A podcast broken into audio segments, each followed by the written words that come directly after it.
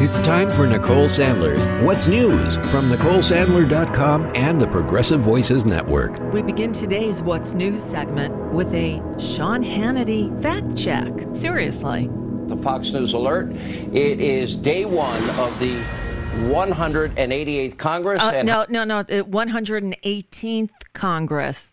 But there's no reason that Fox's biggest star should know that, right? And House Republicans now are on the verge of becoming a total clown show. On not- the verge of? The truth is that it is a total clown show. The new House Republican majority, tiny as it is, failed in three votes on Tuesday, the first day of the 118th Congress, to decide who will serve as the next Speaker. They reconvened to try again on Wednesday.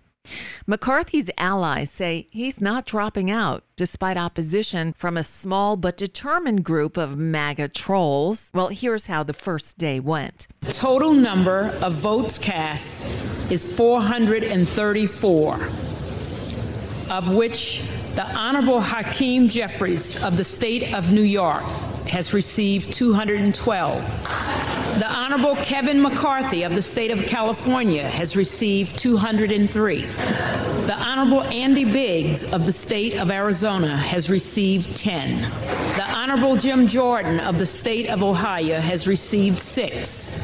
And another three votes were cast for just assorted random members. Second round, well, the same thing happened. But first, Jim Jordan made a speech throwing his support behind McCarthy for speakership, but that didn't make a difference. Total number of votes cast is 434 of which the Honorable Hakeem Jeffries of the state of New York has received 212. The Honorable Kevin McCarthy of the state of California has received 203. The Honorable Jim Jordan of the state of Ohio has received 19. Then it went to the third round. Total number of votes cast is 434, of which the Honorable Hakeem Jeffries of the state of New York has received 212. The Honorable Kevin McCarthy of the state of California has received 202. The Honorable Jim Jordan of the state of Ohio has received 20. No person having received the majority of the whole number of votes cast by surname, a speaker has not been elected. Things went in the wrong direction for McCarthy.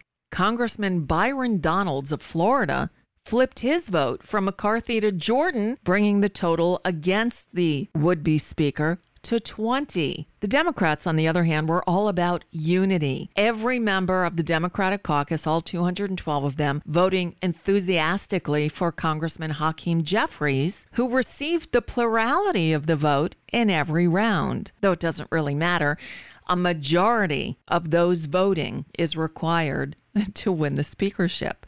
Well, the last time an election for speaker went to multiple ballots was 100 years ago in 1923. And it took nine rounds. The only other time was 1855. And that year, it took two months and 133 rounds of voting before a speaker was named. Again, they're back at it today at 12 noon Eastern. The problem with that is no business can be conducted, not even the swearing in of the new members, until a speaker has been seated. Good luck to us all. In the Senate, the 118th Congress kicked off without a hitch. New members were sworn in, including Senator John Fetterman, who flipped the only Senate seat this cycle, giving the Democrats a one vote majority, 51 to 49, by adding a Democrat from Pennsylvania. So you think the Senate's going to get down to business? Nah, their business is adjourning until January 23rd. I don't make up the news, I just report it. So you think COVID's over? Not so fast, kiddo a new COVID 19 variant known as XBB.1.5, the new dominant variant in the U.S causing the most new cases of coronavirus, according to the CDC. Scientists say that this new variant has features that give it the potential to drive another new surge of COVID 19 cases in the U.S., though it's still unclear how large that wave will be and whether it'll send more people to the hospital. Many experts are saying that the XBB.1.5 has shifted far away from earlier COVID 19 strains and therefore has the potential to escape the protections of vaccinations and antibodies developed from past infections. Wear those masks.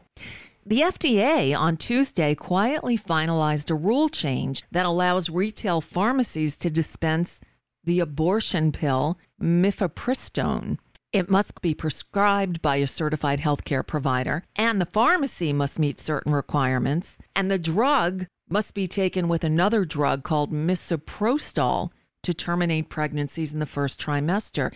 Demand for the drug has risen since the Supreme Court overturned the protections under Roe v. Wade last year. And of course, conservative states have adopted tougher abortion restrictions. Residents of Northern California, brace yourselves. The National Weather Service is warning that Northern California is facing yet another, quote, truly brutal storm system today, reiterating that this event needs to be, quote, taken seriously. The Weather Service warning that, quote, this will likely be one of the most impactful systems on a widespread scale the impacts will include flooding, roads washing out, hillsides collapsing, trees down, potentially full groves, widespread power outages, immediate disruption to commerce, and the worst of all, likely loss of human life. The new system is expected to bring the area more rain through Friday. The football world is still in shock as Buffalo Bills safety Damar Hamlin remains in critical condition after suffering a cardiac arrest on the field during Monday night's game. Medical experts say the next step is to get Hamlin, who's still sedated and still on a ventilator, to breathe on his own. But as they say, the show must go on. The NFL hasn't made any changes to this weekend's schedule, with the Buffalo Bills set to host the New England Patriots on Sunday. And that's just a bit of what's news for now. I'm Nicole Sandler. If you appreciate these reports and the Nicole Sandler Show, I hope you'll consider making a contribution. My work is fully listener supported, and I can't do it without your help. Find out more at NicoleSandler.com and please click on that donate button. You've probably heard me talk about my dog Jackson. He's my baby boy. And as he's gotten older, he's gotten really finicky about eating. He used to get so excited about food, he'd literally spin. Well, not anymore. In fact, I often have to spoon feed him to get him to eat. Well, no more. Not since we started feeding him fresh food made with whole ingredients, backed by veterinary science. It's Nom Nom. Now, I actually tried making food for him myself. I'd cook up big batches of chicken or beef with vegetables and rice or potatoes, but without knowing what I was doing, he wasn't getting the vitamins and minerals he needed, and certainly not in the correct balance. That's all changed now with Nom Nom. Go to trynom.com, T-R-Y-N-O-M.com slash sent by Nicole. They'll ask you some questions about your pup and tailor a specific amount of individually packaged Nom Nom meals and send them to you. By using my special URL, trynom.com slash Nicole, you'll get 50% off of your first order plus free shipping, and it's a great way to help support this show too. Again, that's trynom.com slash Nicole. Plus, Nom Nom comes with a money back guarantee. If your dog's tail isn't wagging within 30 days, Nom Nom will refund your first order. No fillers, no nonsense, just Nom Nom.